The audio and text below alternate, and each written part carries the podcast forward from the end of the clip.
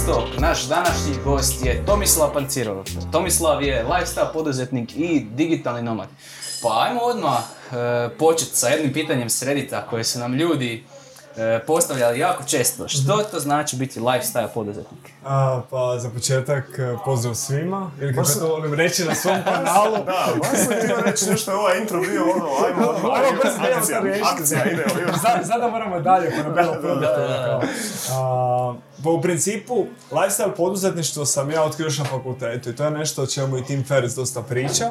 Kod lifestyle poduzetništva je bit da ti zapravo posao služi kako bi održavao svoj životni stil. Mm-hmm. Odnosno određeni životni stil koji ti je cilj živjeti.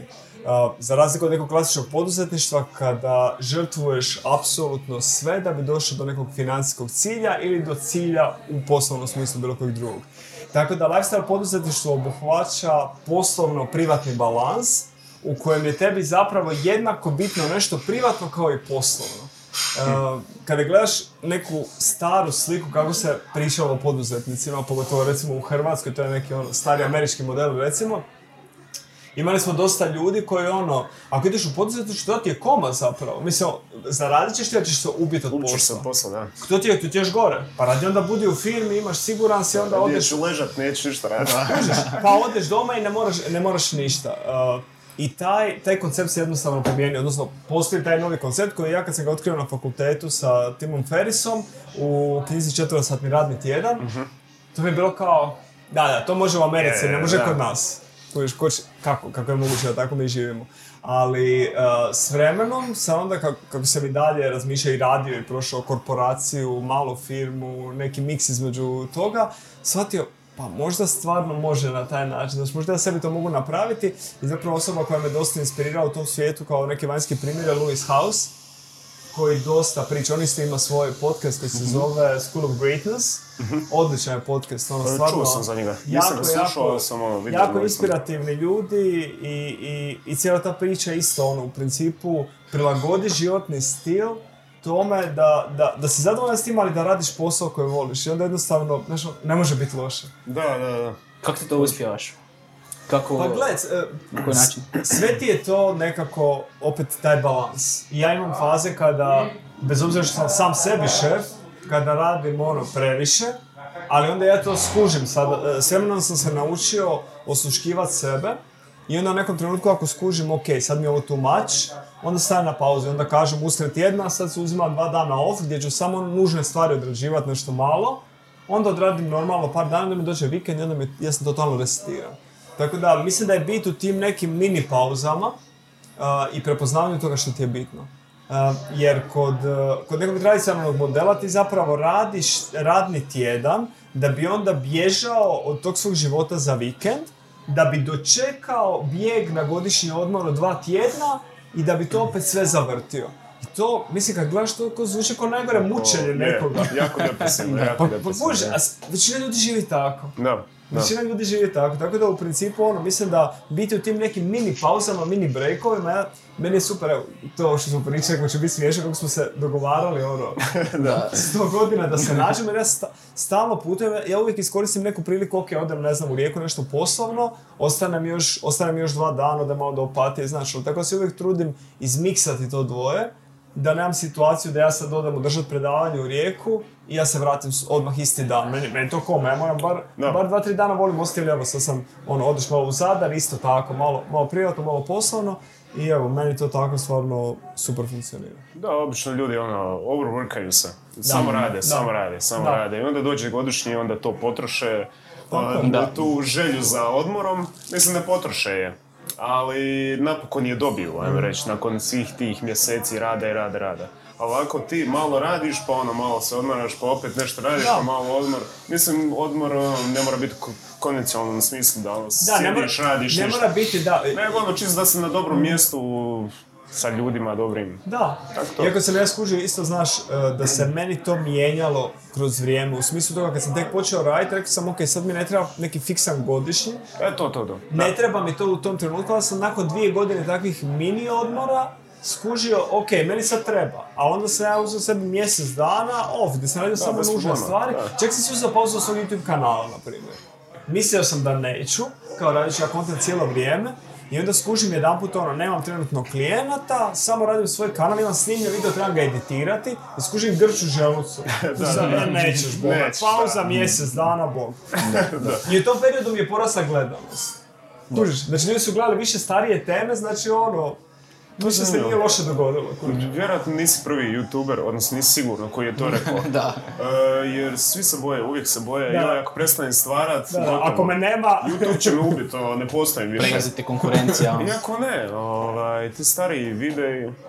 Da, ako su kvalitetni videi, ljudi će ih gledati, tako da u principu ono. Evo je baš neki dan na YouTube kanalu, na starom BBC Cinema, idem gledati analitikse i vidim porastao broj pregleda, znači ništa se nije postavilo već onak mjesecima, porastao broj pregleda i sad je nekih 35,000 mjesečno, onak, niti uraš ni koliko, šta?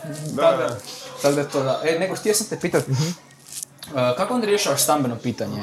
Znači, budeš par dana u Rijeci, podeš u Zadar, pa malo negdje vamo, tamo. Pa. Dobro, meni je to stvar što stvarno imam dosta, ja sam u Rijeci i studirao, imam rodbine, znaš, u Zadru isto tako, tako da recimo, zato su meni ti gradovi i miks i privatno i poslovno, kužiš. Tako da, nije da ja tamo sam uzimam sebi hotel. Da.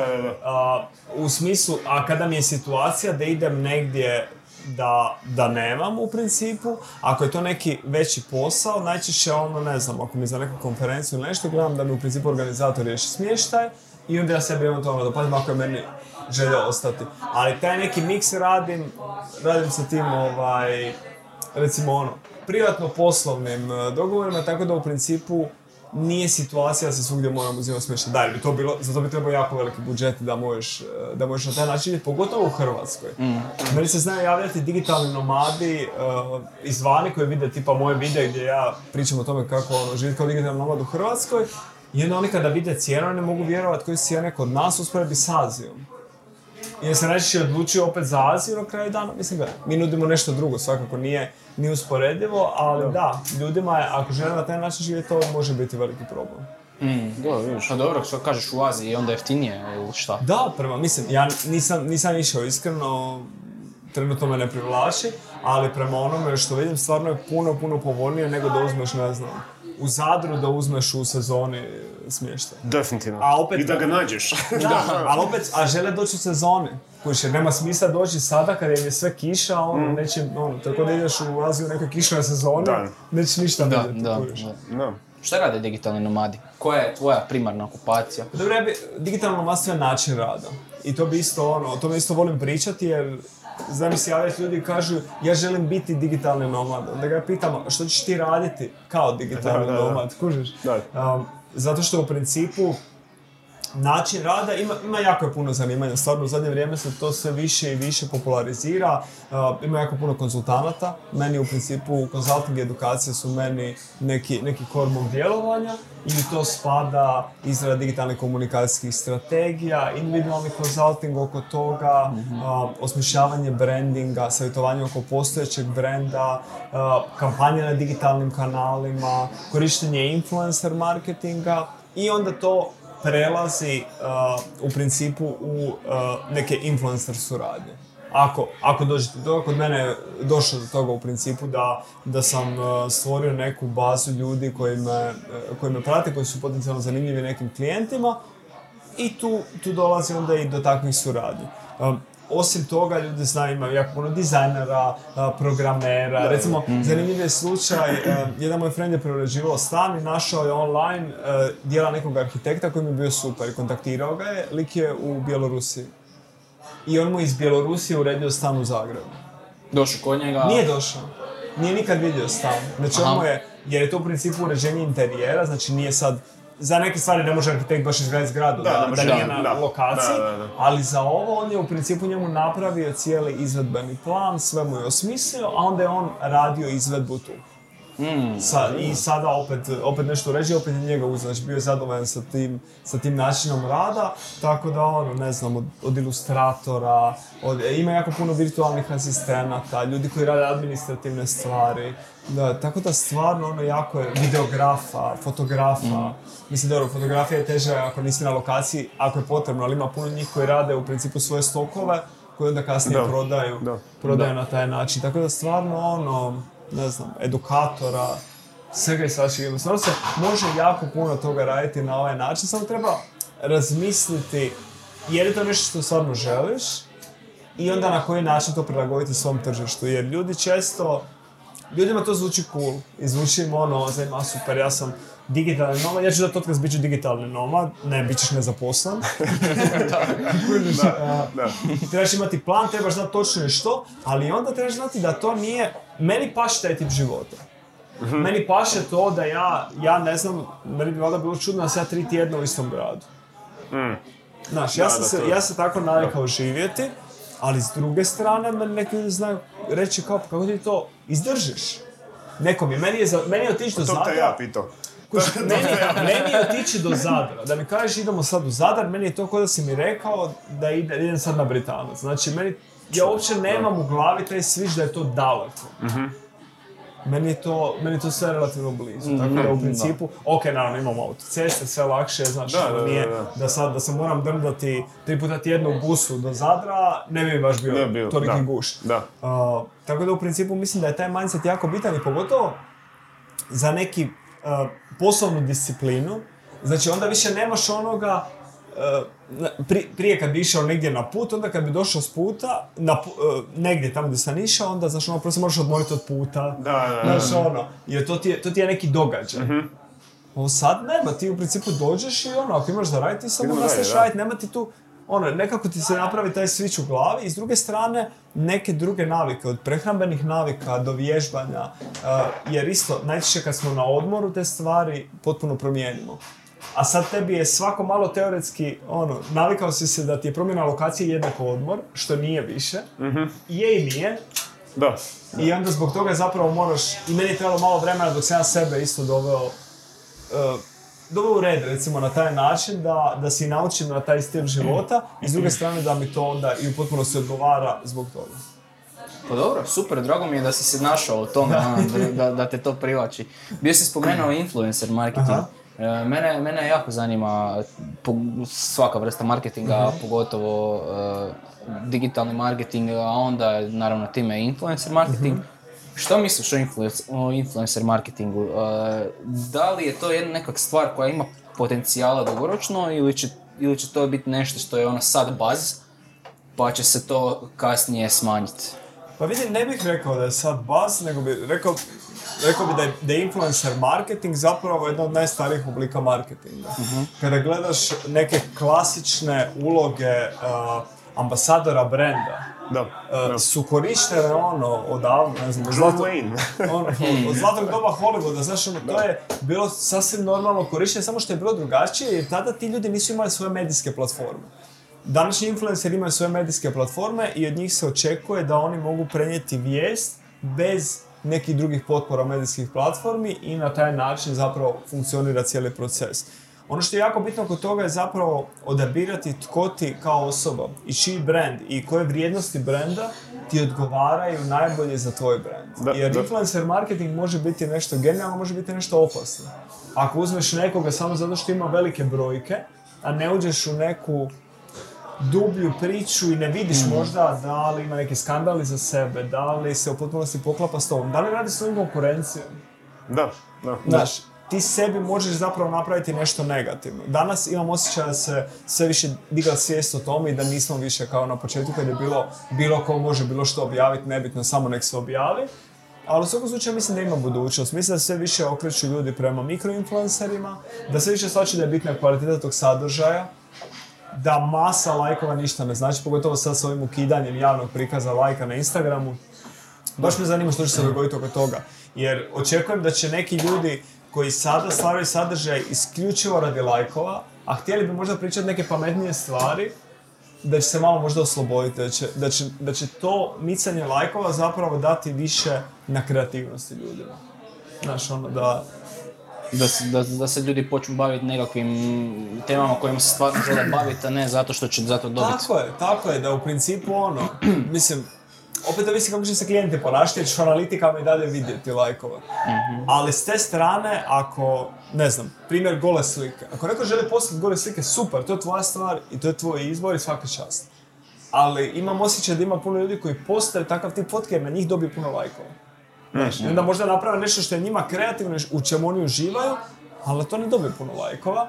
I onda s vremenom zapravo platforma te odgoji kako da se ponaša. Što je ono ko... Katastrofa. Pa, ali za nije. Nagrade, znaš ono, tebe neko nagrađuje za to. To je kod da imaš psa i dresiraš ga. Daješ mu keksiće za neko ponašanje da se počne tako ponašati. Sam kasnije ne zna zašto. Ali je naučio ovo ponašanje. Tako da mislim da bi tu moglo malo... se sve ono baviti. Da, vidiš, ima tu. To je dosta opasno zapravo kad gledaš, i u prošlom podcastu smo pričali o tome, nekako sam ovaj podcast htio malo izbjeći tu temu Instagrama i društvenih mreža, međutim to je nemoguće. Pogotovo kad imamo tebe koji se baviš i time, među ostalim, pa mene sad zanima, znači u cijeloj toj nekoj sferi influencer marketinga, rekao si da su mikroinfluenceri sad, ajmo reći, hit. Zašto je to tako? Pa zato što smo došli do situacije da svi sve oglašavaju, da svi pričaju o svemu i da ljudi više nemaju toliko povjerenja.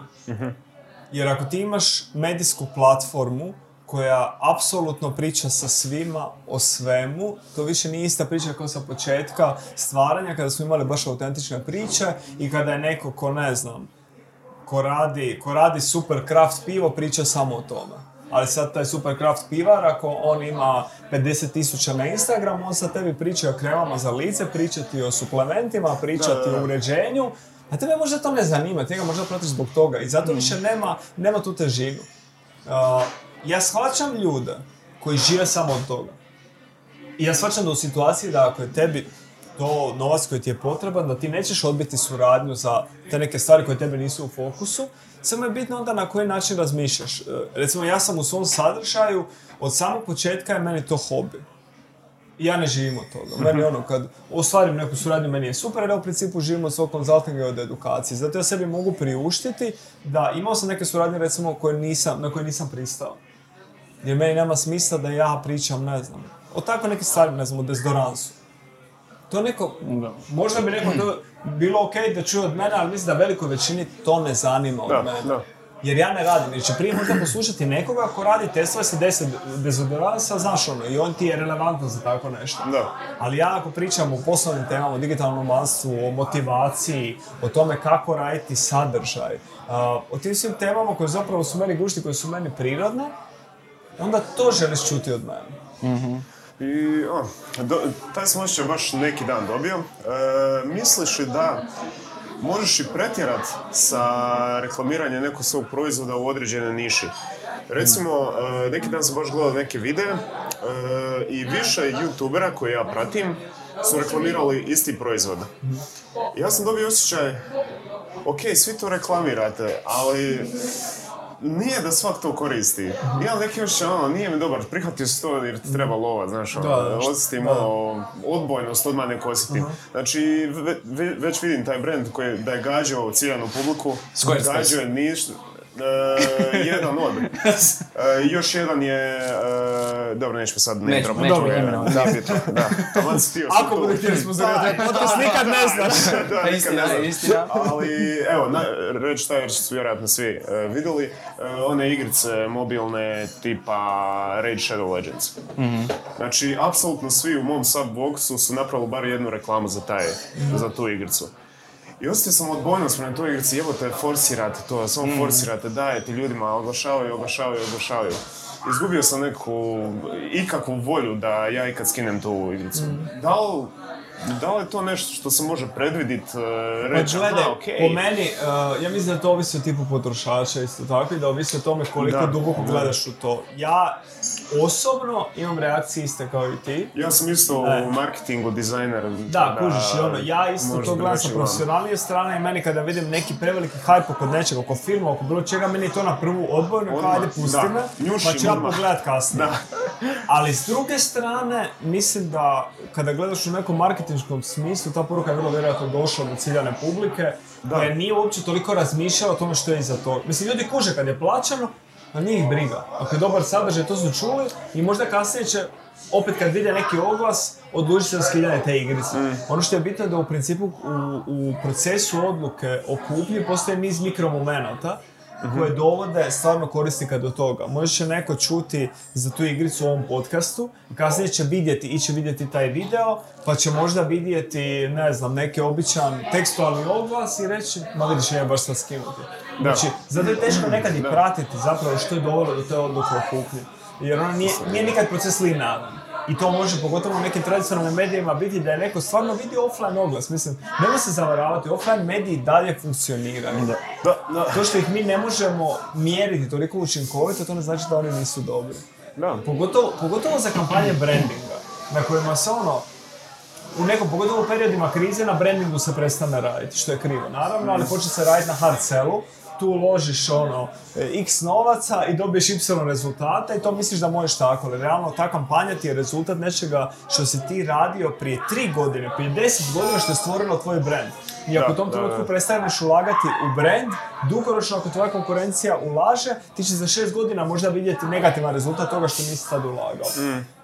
Ali to je sad opet neko dugoročno razmišljanje koje je teško u ovom poslovnom sustavu u kojem se nalazimo. Šta misliš o negativnom utjecaju influencer marketinga? Ja, naprimjer, jedan od mojih poznanika, odnosno poznanica, poznaje jednog dečka koji je popularan na Instagramu, influencer je, i od negdje je procurila informacija da je on dobio, ne znam, 5000 kuna, ali nemoj me držati sad za riječ, 5000 kuna za jednu sliku na Instagramu. I ta informacija je došla do radnika koji rade za tu trgovinu za manju plaću od 5000 kuna mjesečno. I oni su vidjeli, aha, ok, gledaj, ako ovom liku naša firma odluči dati 5000 kuna, ja imam plaću 4200, zašto bi ja se ljudi raditi? Za cijeli mjesec, jel da? Tako da, postoji li taj nekad negativni aspekt? Pa gle, ovo tu možeš isto, mislim da nema vezi sa influencer marketingom, ovo možeš usporediti sa tim da je neko kupio billboard za istu tu cijenu. Tako da, mislim da ovdje to nije usporedivo. Generalno, negativne strane influencer marketinga. Prvo, ako nema dovoljno pripreme i ako nije dobro istražen influencer. Mislim da bi trebalo biti odgovornost na svakom klijentu ili agenciji ako priprema nešto, da istraži influencera. Jer, kada ti nekom pristupaš, ti vada već znaš koje ta osoba želiš raditi s njom. Tako da, taj neki dio priprema. Jer često se dogodi da neko uzme za suradnju neko, onda kasnije, kada to ide u neku nacionalnu kampanju, kad se uloži puno lova, onda mediji idu malo istraživati i vide da taj influencer, ne znam, pričao protiv tog proizvoda, pričao protiv nečega i onda ti nastane drama oko toga. To može potencijalno biti negativno, ali ako je sadržaj dobro napravljen, i ako je to stvarno onako iskren sadržaj, da to nije situacija da ja sad držim ovu šalicu, govorim kupite ovu šalicu, ona je divna i ona je super, ona je najbolja šalica ikad, kužiš, nego ti ja stvarno pričam o tome, kako ja radim čaj, da ti kažem da usput imam te šalice, znaš, onda, ako je to nešto što je prirodno, upakirano u nešto. Tako je, i nije da ja kažem da je to isponzorirano, da su ljudi radili, u principu ljudi nemaju problem s tim. Tako da po meni to, ako je dobro isplanirano i dobro napravljeno, nema nekih negativnih efekata. Zanimljivo stajalište. Sviđa mi se što je ta strana isto malo došla do izražaja, jer baš kad sam pričao s tom poznanicom, baš je rekao da je bilo heavy backlash u toj trgovini, da su neki radnici čak i otkaz dali, da je bilo svašta nešto. Ali to je stvar, mislim, to je stvar toga koliko neko percipira svoju vrijednost. Ako neko misli naravno da novac koji dobiva za taj posao koji radi mjesec dana u toj trgovini ne vrijedi, po meni je trebao i prije dati otkaz razmišljati o nečem drugome i ovo je bio samo trigger. Kojiš, tako? Ja se potpuno slažem s tim jer svi trebamo znati svoju vrijednost i svi trebamo znati zapravo posao koji radimo, koliko se treba vrednovati. I da ljudi više znaju sebe vrednovati, da ne žive u sustavu straha i lažne sigurnosti, mislim da bi nam svima bilo bolje jer bi se puno više ljudi budilo i bunilo. Kužiš, a ne živjelo u sustavu koji je kako je, to mi je najdraže, kako je drugima, tebi je još i dobro. To ti je baš onako da je neko osmislio, znaš brainwash, da on je super, ovo ćemo iskoristiti. Jer onda je držiš nekoga, stvarno, koma je, slušaj u medijima, slušaj ovo, slušaj ono. Evo sad baš imam radionicu Pokreni biznis, ovaj vikend s kolegicom Ivom Belegdi u principu, i ona i ja pričamo o tome kako je super biti poduzetnik u Hrvatskoj, kako je da je stvarno super tu živiti, mislim mi smo to bez ikakve podloge napravili, bez ikakvog veze, ne znam čega, ono, mislim, radionicu nam je podržalo Ministarstvo gospodarstva, predsjednica poslala pismo potpore. Nikakve političke stranke, nismo politički orijentirani, ništa, čisto je dobar proizvod. Mm-hmm. I mi oboje vjerujemo stvarno ono i radimo na taj način da ovdje možeš imati super stil života koji je možda malo teže imati vani. Mm. Koji u principu ti vani možeš možda zaraditi više novca, pitanje u netu koliko ti ostane zbog nekih ostalih troškova, ali na kraju dana kako imaš stil života. Znaš, ono ja kada često volim odlaziti u Ameriku i tamo imam dosta prijatelja i kada gledam način na koji neki ljudi tamo žive, koji su na ono, recimo i dobrim pozicijama u firmama, a na primjer ono, moraju imati cimera koji sa svojih 35 godina, ako ti želiš, ali oni moraju, njima nije opcija. Da, opciju, da. Da, njima neko digne rentu, on se mora seliti u drugi kvart. Da. Kuriš, tako da u principu mi i dalje u Hrvatskoj nemamo te probleme. I u Hrvatskoj uspjevamo ono nekako lijepo živjeti, samo pitanje je koliko smo toga svjesni. Da, nismo svjesni, pogotovo, evo, to sam neki dan čuo. Postotak vlasništva nekretnina u Hrvatskoj je izrazito visok. Da. Zato jer svi osjećaju potrebu, do 40/35 bilo koje godine koju sebi staviš kao cilj, ja moram kupiti stan. Da. Dok u ostalim zemljama to nije, prvo će biti poslano čitav život, to ljudima nije problem. Da, mislim, ostale zemlje imaju to, rekao bi da je to kompleksnije pitanje, mislim da ostale zemlje imaju puno uređeniji sustav najma. Kod nas teoretski je uređen, ali realno znamo ono horror priče. Baš je Mija bila Dobrović pisala o toj temi, u principu kao ono podstanarski horor i kako se ona, selila 14 puta u zadnjih koliko godina. Jer ono, neko te izbaci jer odlučio je da će mu doći sin živjeti u taj stan, nekom ne pašeš nakon nekog vremena, gazda ti ulazi u stan. Mislim, sve neke ono, jako ružne stvari i to može biti veliki problem. Ali kažem, mislim da ako gledamo neki prosjek, da u principu mi stvarno imamo i vremena za sebe i da možemo uživati u životu. Definitivno. Super. Lijepo. Na lijepu notu smo završili. Lijepa misao, može se ako hoće. Da. Ako hoćeš. Da. Tako nekako. Možeš ako hoćeš. Ili to, ili kako je drugima tebi dobro. Ti učiš to. Da. Yeah. Drugi segment.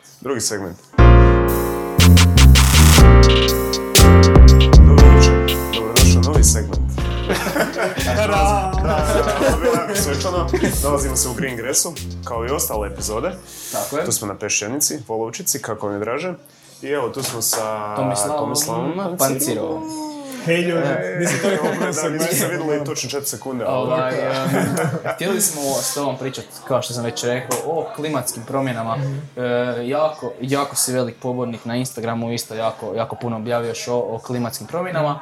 Ja sam danas baš gledao jedan video gdje je naslov bio Climate change, is it hoax or is it real? Mm-hmm. A šta ti misliš o tome? Pa meni je nevjerojatno da uopće neko radi. Tako je isto. Katastrofa. To je problem.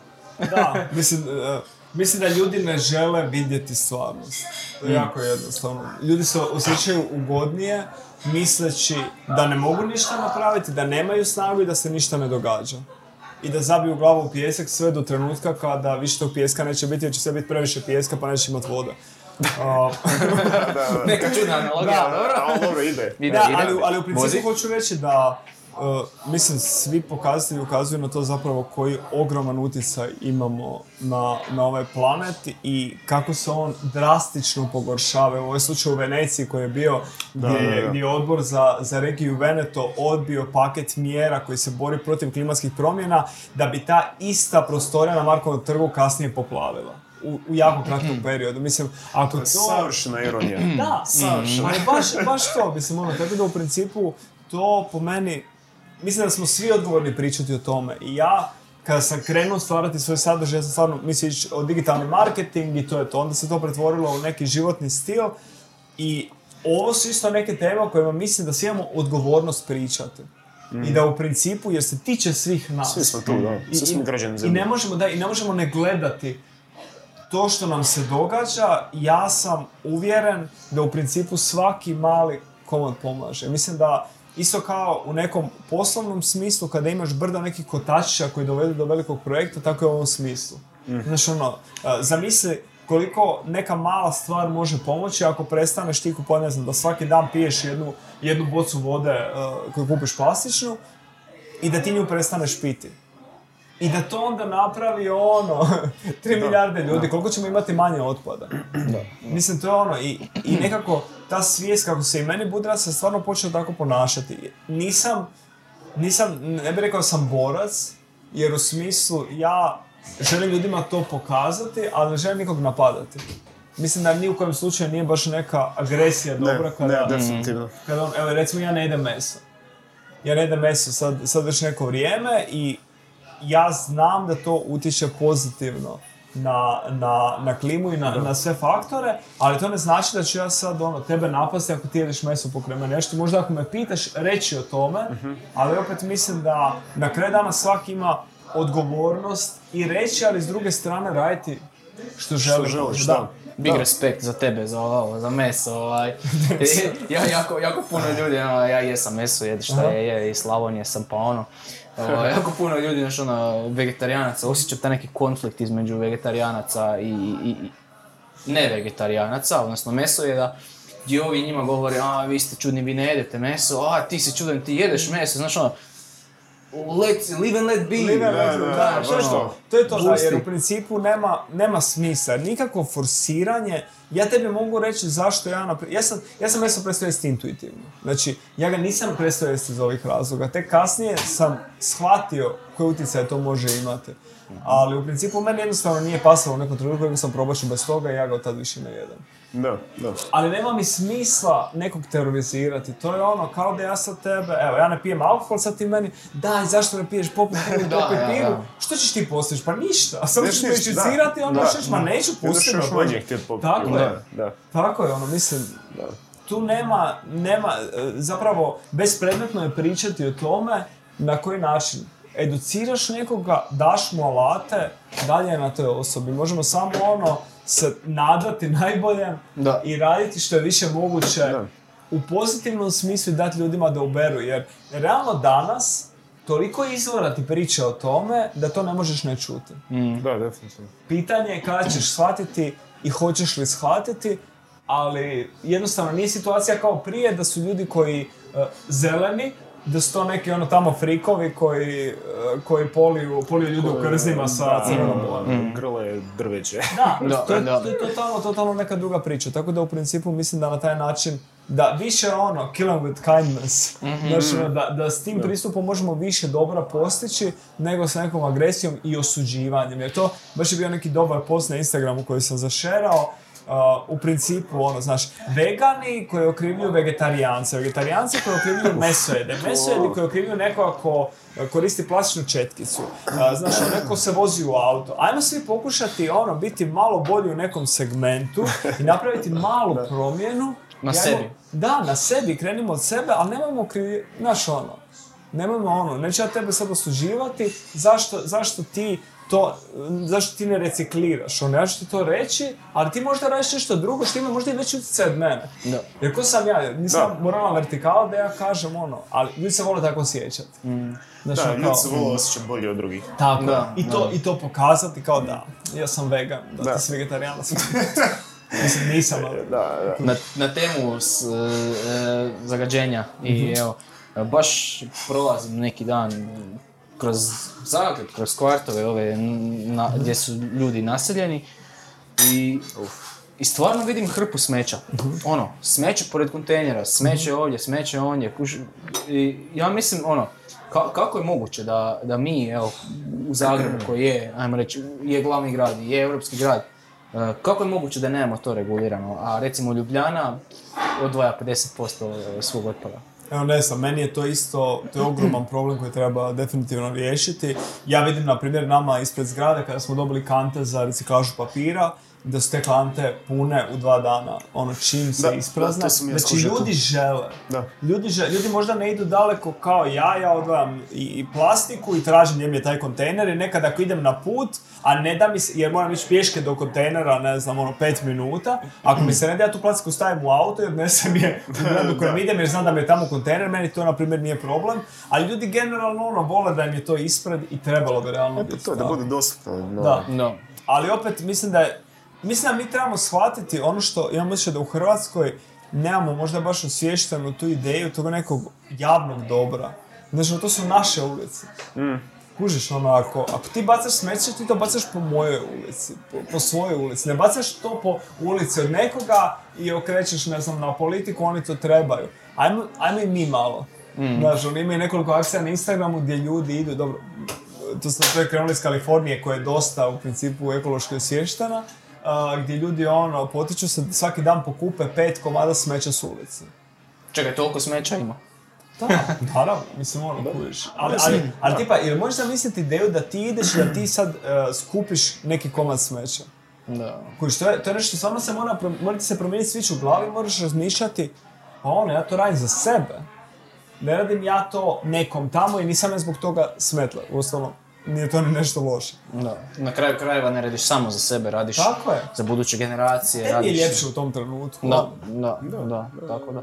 A misliš, evo isto tako, kontrast, paradoksalno tome, je da gotovo ni jedna, ne bi se usudio reći ni jedna jer vjerojatno ima trgovina koje imaju, ali gotovo ni jedna trgovina u kojoj sam ja bio ono tipa neki trgovački lanci to, nemaju kontejnere za odvajanje otpada. Da, meni je to strašno. Po meni te stvari treba regulirati, jer mislim da se oni neće nikad početi tako ponašati sami od sebe dok ih mi ne reguliramo. Ja mogu reći konkretno slučaj koji mene ono užasava, i to sam vidio 2 puta, bio sam na Ininoj benzinskoj postaji, imaju odvojeno papir i plastika. Ja vidim unutra jedna kanta.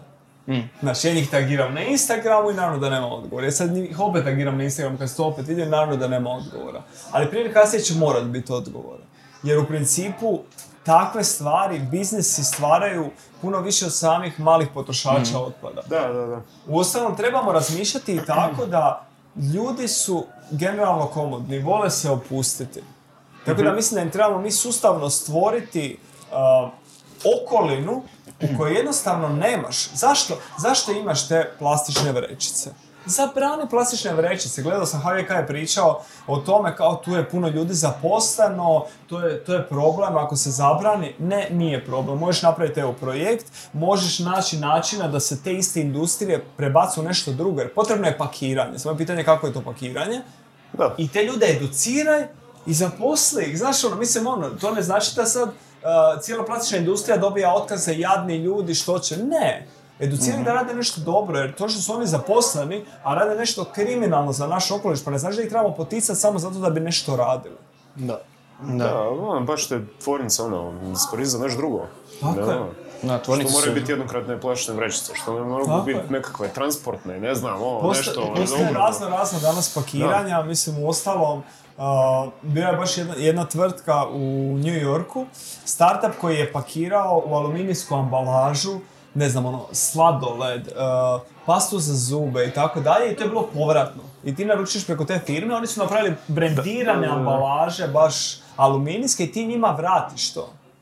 Tako da ti jedeš taj sladoled i nakon toga ti to njima vratiš kada uzimaš novu pošiljku. Koji je benefit za korisnika? Da li oni imaju taj neki... Kažu da je u principu, konkretno kod sladoleda su pisali da prema istraživanjima da je u boljem stanju sladoled jer je aluminij bolje očuvao temperaturu. Tako da nije kao ovom plastično papirnatom koji ti se odledi lakše. Ali benefit, korisnik mora imati po meni jasne neke okvire u kojima se treba ponašati, jer ne možemo gledati naš benefit u svemu. Znaš, trebamo imati, to je društveno odgovorno ponašanje. Tako da kažeš zašto, koji je moj benefit da ja ne parkiram na mjesto koje je namijenjeno za invalide? Ja nemam benefit, ali znam da to nije u redu. Edukacija, odgoj. Da, to je to. Na kraju početi mijenjati se od početka, znaš, od male noga. I sebe. Da. A baš što smo pričali, teško ćeš nekog promijeniti svojim riječima, a neko baš mora se sami educirati i onda doći do tog nekog lika kad će shvatiti ovo je malo, treba bi ovo pomijeniti. Nego mi se čini da smo mi u Hrvatskoj općenito kao nekakva, ne volim generalizirati, ali kao narod da smo tvrdoglavi na neki način i da se mičemo teško sa onog šta smo stekli, ako me razumiješ. Kužim te, ali ja mislim da isti ovaj govor možemo imati u podcastu, ne znam, u Grčkoj, u Bugarskoj, u Rumunjskoj, u Srbiji, u Sloveniji. Znaš, ono, mislim da u principu, ako svi se volimo mi držati nekih takvih stvari, i ljudi generalno ne vole problem. Jer je to neka nesigurnost, ali bitno je ljudima reći im zašto, ali omogućiti da se pozitivno ponašaju, kužiš. Jer treba isto i razaznati što je pametno, što nije pametno. Jer evo recimo, ako gledamo biorazgradivu plastiku, kada ti potrošaču kažeš da je to vrećica od biorazgradive plastike, što on zaključuje? Skupa. To nije problem. Ok, jedan dio potrošača kaže da je skupa, jedan dio potrošača kaže super, sad ja mogu kupiti tih 10 vrećica, to se razgradi. Ali prema istraživanjima ne razgradi se. Znači, ne razgrađuje se to toliko brzo i to i dalje je ogroman problem. A to je u principu samo ono sugarcoating tog problema. Ili papirnate vrećice za koje je potrebno puno više resursa da bi se napravile. Znači, to dvoješte nije rješenje, ili je rješenje neka treća ambalaža, ili je rješenje nosi sa sobom. I to je to. Jako jednostavno, kao su prije ljudi nosili. Znaš, nije ti možda praktično kao sad, ali ćeš se naviknuti. Da. Da, znaš, ono, to je baš ova pošast današnjeg svijeta gdje želiš da ti sve bude lakše, želiš da ti sve bude brže na dohvat ruke. Teško je naviknuti ljude na neki način da promijene to. Da u jednom segmentu svog života kažu aha, okej, ja ne želim sad tu plastičnu vrećicu, već ću ja mislit i ponešću svoju krpenu vreću, ponešću ovo, ponešću ono. Nekak mislim da je to jako teško ljudima. Da, zato ja mislim, ja inače sam u osobnom životu dosta krajnost, znaš ono, ili to, prije sam bio meso, sad uopće ne jedem meso. Znači, kod mene nema te neke sredine i mislim da ja tako najbolje funkcioniram, pa tako i razmišljam. Ljudima treba maknuti mogućnost da uopće mogu kupiti u plastičnu vrećicu. Ja bi je zakonom zabranio. Nema, rez, gotovo, nađi načine kako zbrinuti ljude koji rade u toj industriji, napravi projekte za to, sve pripremi za to, idemo, blank slate, nema više vrećica, što sad? Slačeš se. Da. Nosit ćeš je ili ćeš kupiti onda vrećicu od, ne znam, od 5 kuna platnenu vrećicu ili neku vrećicu, pa će se drugi put sjetiti nositi tu vrećicu i bit će ti negdje, mi nosimo baš torbe, pa nema ti dijela, bit će ti u nekom džepu vrećica, pa nek se nađe. Kužiš. Da, po džepovima šutaćeš do doma mandarina i tako stvari. Jednostavno, na taj način, kada presjećeš, to je po meni jedini način. Ako gledamo, možemo se vratiti i na poduzetništvo u principu s tim. Dok god ti razmišljaš da mogao bi ja nešto, ja sada imam posao, ali ja neki svoj projektić pokrećem, nešto sa strane, nešto pa mi malo ide, pa malo nema vremena. Ma to realno ne vodi nigdje. Dok ti nisi energetski, u potpunosti fokusiran na to, ti mentalno ne razmišljaš stalno o tome što ti idući korak i da nisi uzbuđen, što ćeš napraviti idući, ne može od toga biti . To će ti biti baš na toj razini, ma tamo ću ja nešto, imat ćeš neki džeparac sa strane i to je to. Tako je u ovom pogledu. Rez, blank slate, potpuno sve novo i riješimo problem. Znači misliš da je to uglavnom najbolja opcija? To je moje osobno mišljenje. Ja znam da se naći puno pobornika koji će ne možeš tako, ne možeš ovo, po mene možeš. Samo je pitanje koliko smo mi spremni daleko ići i koliko nam je, ovisno o tome iz kojeg izvora to dolazi, populizam bitan i koliko nam je bitno da se masa osjeća dobro i da masa ne osjeća da im nešto mijenjaš, nego da im samo malo pomažeš, pomaziš ih i kažeš sve super. Navodno da ona informacija Navodno da stajalište, kako bi se izrazio, uglavnom bilo je neko istraživanje koje je pokazalo da ljudi kad zarađuju više od nekog određenog iznosa, krenu misliti na okoliš. Do tog iznosa ne misle na okoliš. Tako da, u principu, najbolji lijek kod nas bi bio da ljudi zarađuju puno više i troše puno manje. Na neki način, da im ostane puno više novaca. Tad bi se oni mogli baviti okolišom. I slažem se, mislim, kada gledaš neke elementarne potrebe, ako je tebi problem da ti ne znaš hoćeš li imati dovoljno novca da si kupiš kruh, onda ti ne možeš razmišljati o tome da je on ekološki iz održivih razloga i da je on pakiran u vrećici koja je biorazgradiva. Taj dio mi je jasan. Da. Tako da tu svakako se slažem, mislim da u principu trebamo s inicijativama poticati cijelo društvo. Ono što je pozitivno oko toga je da stvarno kada gledamo i globalne trendove, kada gledamo današnjeg potrošača koji je jako educiran i koji u principu zna točno što želi i brine za okoliš, pogotovo generacija Z, u tom nekom smislu, ako se okrenemo, ne znam, ekološkoj proizvodnji, ako se okrenemo tom načinu razmišljanja, možemo baš iskoristiti to što u principu još imamo čistu zemlju u kojoj možemo jako puno toga napraviti na taj način. Mm-hmm. Da. Ne znam jesu bilo neke istraživanja, vjerojatno jesu, ali čini mi se da mlađe generacije više obraćaju pozornost prema... Da, generacija Z u principu je jako, jako osvještena o tome. Mislim da to naravno ovisi zbog toga što su oni odrasli u okruženju koje već... To bio problem, odavno se pričalo o tom, nekom katastrofičnom... Da, tako da u principu mislim da to može biti pozitivno i da to može biti jedna jako lijepa priča, ono. Nova zelena inicijativa. Da, super.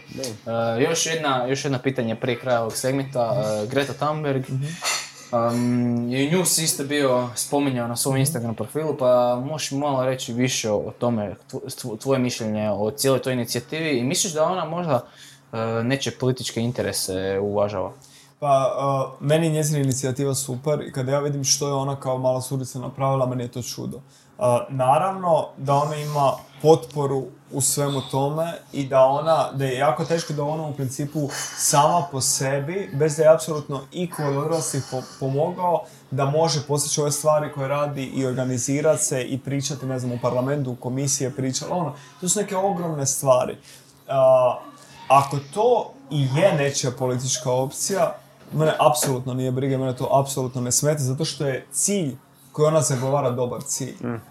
Ono što je problem kod toga, kada gledamo generalno ljude koji su jako glasni oko stvari koje trebaju mijenjati društvo na način da uzurpiraju nečiji prostor, da mijenjaju nečiju agendu, dolazi do toga da se priča loše o tim ljudima.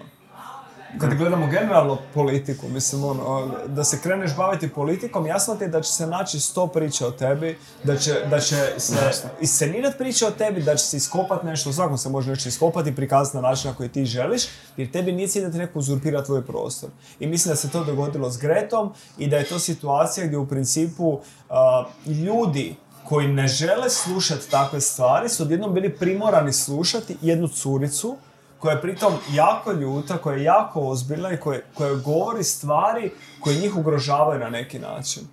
I što je tu rješenje? Reći, muči malo, ti si glupa, tebe tu neko plaća za to.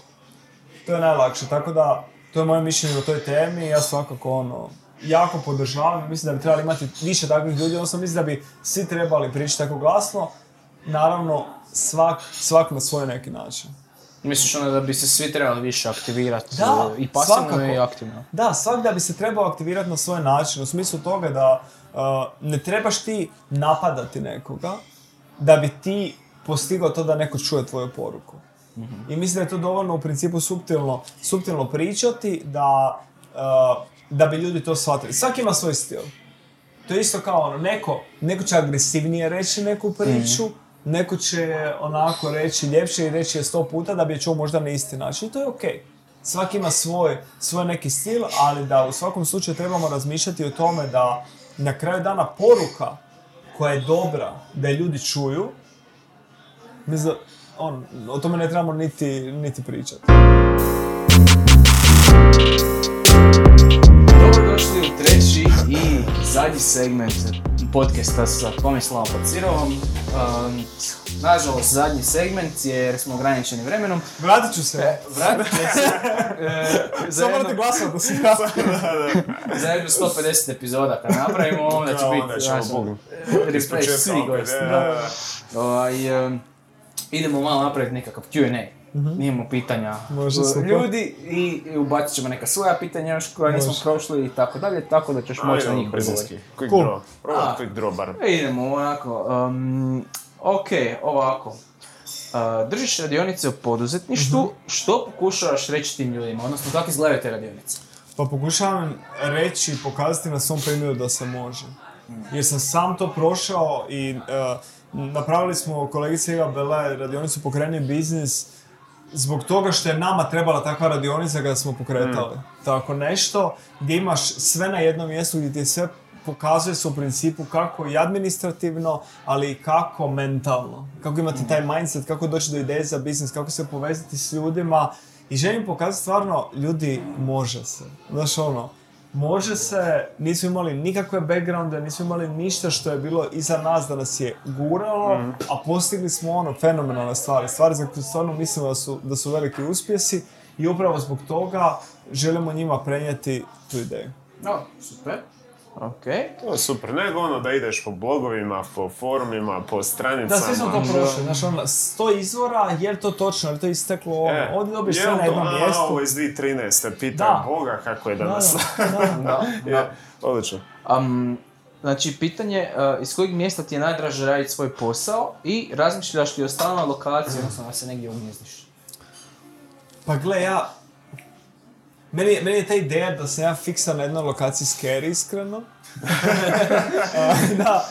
Tako da ne razmišljam o tome da negdje moram... Zato što me to podsjeća na ured. Ured i fiksna lokacija je nešto gdje sam ja morao biti prije u firmama i što je mene dovelo do ovoga da ja stvarno napravim, da dam otkaz i da krenem dalje. Tako da u principu trenutno ne, nekad možda, ne znam. Pa nemam nikako najljepše mjesto za rad. Znaš, ono, nekad volim raditi iz kuće, nekad volim otići u kafić, znao sam raditi iz coworkinga. Kako se osjećam u tom trenutku? Ono, meni je jako bitno da mi okolina lijepo izgleda, to me motivira, znaš, ono, bitno mi je da mi je ugodno, da nije prebučno. Zato ne volim tipa ono coworkinge koji imaju veliki open space gdje je brdo ljudi. To je meni nekako ono jako neprivlačno. Više 10 ljudi u ogromnom otvorenom prostoru, ne, nije to. Onda sam se vratio u korporaciju gdje radim u open space-u gdje je ono znanstveno dokazano da to razina buke podiže razinu stresa, da nije dobro jer ljudi više idu na bolovanje jer se zaraze u tom prostoru i tako dalje. Tako da ono, bilo gdje mi je ono, gdje mi je lijepo i gdje mi je ugodno. Pusti mi na miru da radim, da ugodno sve što je. Da, ono moj mali laptop i to je to. Da. Super. Ovako, što bi poručio mladim poduzetnicima? Pa, poručio bi im svakako da razmišljaju o tome kako stvari koje rade utiču na cijelo društvo. I da u principu razmišljaju o tome, da ne razmišljaju o novcu, koliko god to zvuči ono, kontraproduktivno, nego da razmišljaju prvenstveno o nečemu što će njih uveseljavati, što će mijenjati društvo na neki način, što će nekom ispuniti i riješiti problem, a da onda sekundarno da razmišljaju o novcu. Jer ako razmišljaš odmah o novcu, radit ćeš stvari koje možda ne voliš i koje možda nemaju toliko pozitivan efekt i to je onda kratkoročnije rješenje. Da. Ovako zapravo radiš i dobro i dugoročno ćeš ti bolje osjećati i postići stvarno i taj financijski efekt. Jer stvarno vjerujem, ako si sposoban, ako radiš dobre stvari, da to ne može završiti loše. Ono. I ako si uporan. Konzistencija je jako bitna i to ljudi često zaboravljaju. Recimo, gradnja kanala na digitalnim mrežama, ja vidim toliko ljudi koji imaju dobre priče, koji to krenu, rade ono, Instagram rade 2 dana, 3 dana, imam 5 lajkova, neću više raditi. A sorry, onda to nije za tebe. Ako ćeš ti odustajati nakon toga. Mislim, ti moraš... Ja od prvog dana kada sam pokrenuo svoje kanale, ja sam imao ideju od njima kao da imaju 500,000 subscribera. Oni su meni bili toliko na listi prioriteta, jer sam znao, ja to moram objaviti. Kojiš, nema hoćeš, nećeš. Imao on 50 ili 500 lajkova, ja to moram, to je ono, to mi je isto kao da imam klijenta koji me plaća. I tek sa tim ozbiljnim pristupom možeš u svakom segmentu po meni nešto postići. Da. I bitan je taj ozbiljan pristup bilo čemu na kraju. Pa YouTube kanalu i... YouTube kanalu, treningu, poslu, životu. Svemu. Moraš imati konzistenciju, moraš to ponavljati stalno i ono, jednostavno onda gurati, imati jasnu ideju gdje ideš i to je to. Ok, najbolji trenuci u tvojom poslu koji su? Najbolji trenuci, pa rekao bi edukacije, baš te radionice, kada uživo s ljudima prolaziš te stvari, kada ti ljudi nakon toga zahvaljuju, kada ti se javljaju u Facebook, jer nakon radionice imamo najčešće grupu na Facebooku gdje su ljudi uključeni, mogu postaviti pitanja, dijeliti iskustva, kada ti ljudi kažu zbog toga nešto napravili. Kada ti ljudi pošalju, evo ja danas otvaram svoj obrt, ono, super, baš sam sretna. Ili kad mi se ljudi javljaju onako random van radionice, kad mi kažu da zbog mog sadržaja nešto napravili, da mi se zahvaljuju na tom sadržaju, evo to to me gura dalje i to mi totalno ono, to mi je najljepše od svega. Super. Drago mi je to čuti da imaš taj neki motiv ono koji te gura. Da. Okej, ovo smo prošli. Aha.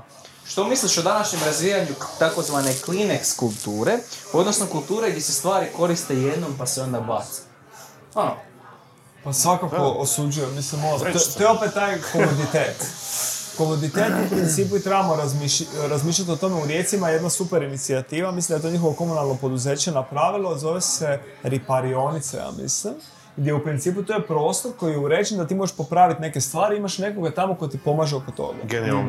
Znaš ono, da nešto popraviš, da nešto u principu rastaviš, da nije nužno da to moraš baciti, a u istom tom prostoru možeš kupiti prirodne deterđente hrvatske proizvodnje, odsad, ne znam što još, bez ambalaže. Odlično. Znači samo na tom automatu to ukrcaš u ambalažu koju imaš, tako da evo, to mislim da ima načina kako tome doskočiti. Kao i žaba s food alcohol, to što imaš one, na infuzi deterđent, te stvari. A ja nisam to vidio. Da, navodno da su uveli sad... To je točno to, da. To je tako da podržavam tu inicijativu i podržavamo Žabac Food Outlet. Imate odlične cijene za odlične proizvode. Not sponsored.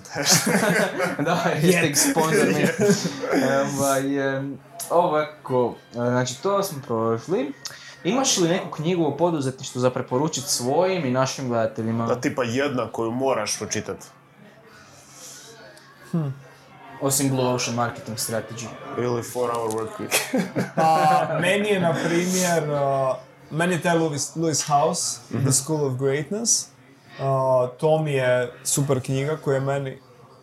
Baš me dotakla u trenutku kad sam krenuo baš u pokretanje svog posla.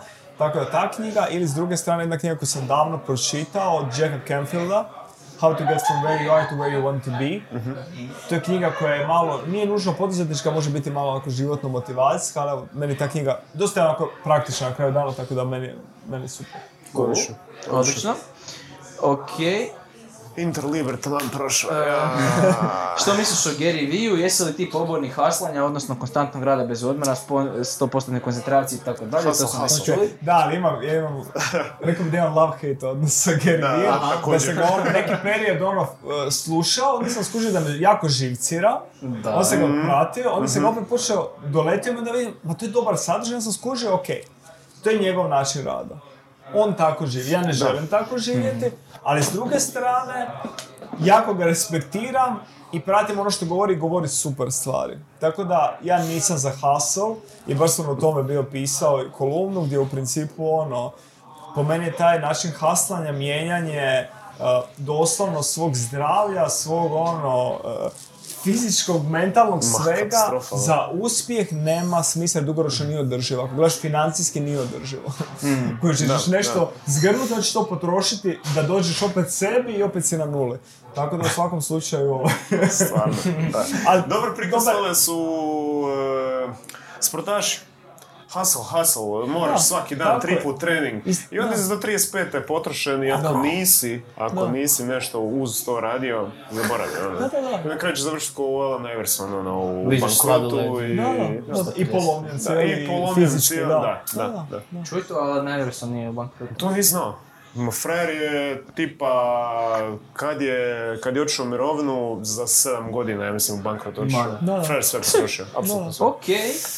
Okej, ovo ćemo, pitanje ćemo preskočiti, s obzirom da smo malo ograničeni vremenom. Što misliš o GDPR-u? Je li nam potreban i što misliš o zlouporabi podataka? Pa, zlouporaba podataka je svakako jedan jako veliki problem i krađa identiteta.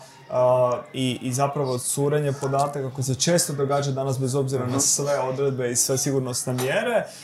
GDPR mislim da je dobar u smislu da smo napokon osvijestili to da je osobni podatak nešto na što moramo paziti i da ne možemo olako njega dijeliti sa drugim strankama, da moramo paziti na način kako ga spremamo i tako dalje. Tako da u svakom slučaju mislim da je bilo što pomaže pojedincu kao potrošaču da bude zaštićen da je dobro. Jer sada možemo reći nekom, ako ti dosađuje na telefon, brišite me iz baze, ne želim da me kontaktirate. Dobro sam me sad sjetio. Sinoć me ženska zvala iz nekog osiguranja 4 puta je ona meni htjela prodati istu stvar. 4 puta sam rekao, hvala, nisam zainteresiran. Ali, znate, to vam je jako blizu, hvala, nisam zainteresiran. Da, da. Ali, evo, može neko od naših doći do vas, nemojte dolaziti, nisam zainteresiran. Uče, kako bi znali, gdje ja živim? Da, kao, gdje ste... Ali mi smo sad ispred. Aj, otvori. Zvonom. Zanimljivo je, jer sjećam se da sam čitao nešto o tom da imaju neke te firme, neke osiguravajuće kuće imaju pravilo, moraš probat 4 puta, ako ne probaš, ono, ne smiješ da slušalci. Što je jako impresivno. Danas smo toliko informirani o svemu da ćeš sve naći i uzeti, samo treba naći. Znate, sadržajni marketing super. No. Znači, ono, educiraj me, zabavi me, pokaži mi nešto, pa ću se onda odlučiti za tebe. Ali ne možeš ti mene prekidati i plaćati nekoga da mene zapravo u mom danu napada. 8 na večer. Da, da mene napada. Da.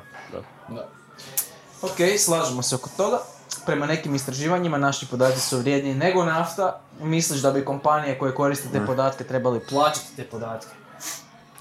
Već sad sve ovisi kako mi uopće dajemo te podatke i zašto dajemo te podatke. Zato što često u nekim freemium modelima mi dajemo te podatke u zamjenu za besplatno korištenje nečeg intelektualnog dobra, nečeg proizvoda. Tako da u principu oni to na neki način već plaćaju. Jer moramo isto razviti svijest da je sve što je neko proizveo, da je zato bilo potrebno neke resurse uložiti. Nema džabenika stvarno. Da, potrebno je to, tako da ja osobno nemam problem s tim da neka aplikacija, ako sam ja dao pristup, ja besplatno koristim tu aplikaciju, da oni mogu sa mojim podacima baratati, samo je bitno da oni te podatke ne daju nekim trećim stranama, što oni ne smiju, koje ja nisam odobrio. I to se sad puno više kontrolira, ali bi se trebalo kontrolirati. No. Završimo onda na tu temu, međutim još jedan segment imamo, mali segment, ne znam ako si gledao prijašnje podcaste ili nisi, ali sad znaš što te čeka. Nisam gledao. Onda ne znaš što te čeka. To je teža, je. Imaš 20 sekundi da jačom rukom stisneš što više puta možeš. Dešnje? Da, s kojom drugom jako možeš? Smiješno je. Da, razmišljamo to. Ok, imaš 20 sekundi da stisneš što jače možeš i pazi, znači ono do kraja stiskanje, nema sad ono do pola pa će 1/4 i to. Okay. Do kraja. Ja navim, a sad krećeš. Idem 3-4 pa kad kažem sad. Okay. Može. 3-4 sad.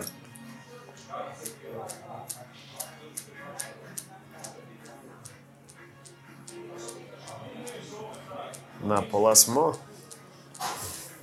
Pumpaj. 15, 16, znamen. Gotovo je. 42, vidiš, čovjek je još stiskao. Više, 42, dobro. Svaka čast. Bolje si od komičara. Ne, čekaj.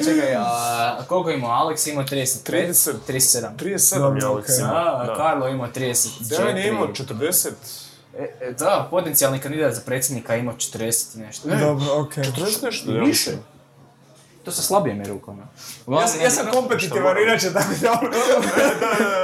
Ne moram pobijediti, ali da sam okej. Nisi zacrvenio, znači ima još u tebi snage, ali uglavnom riješio si naš challenge. Evo, prije kraja ja bih htio izraziti svoju zahvalnost i zahvalnost svih nas zašto si došao. Josip Šarek je naš snimatelj. Imaš ti šta za reći? Evo ništa, ja vam sam stvarno zahvalio, super mi je bila priča i pozovite me, možemo sad početi dogovarati pa se vidimo za godinu. Može. Definitivno ćemo te pozvati opet nakon njena, kao što smo rekli, 100-150 epizoda, ispucamo sve goste, znaš ono ko imamo. Tako da ćemo te... I ako vas zanimaju sve ove teme o kojima smo pričali, možete ih naći na tomislavpancirov.com. Tamo imate sve o YouTube-u, Instagramu, LinkedInu, blogu i svemu, tako da. Biće i u opisu našem, tako da bit će vam lako. Samo klik i eto, tu smo. Da, Tomislav je aktivan na svim društvenim mrežama, zapratite ga, zapratite nas, zapratite Beard Stock, zapratite Josipa, zapratite Olivera i mene, jer novi Beard Stock dolazi kroz idućih nekoliko tjedana ili čak tjedan dana. Hvala na gledanju i vidimo se.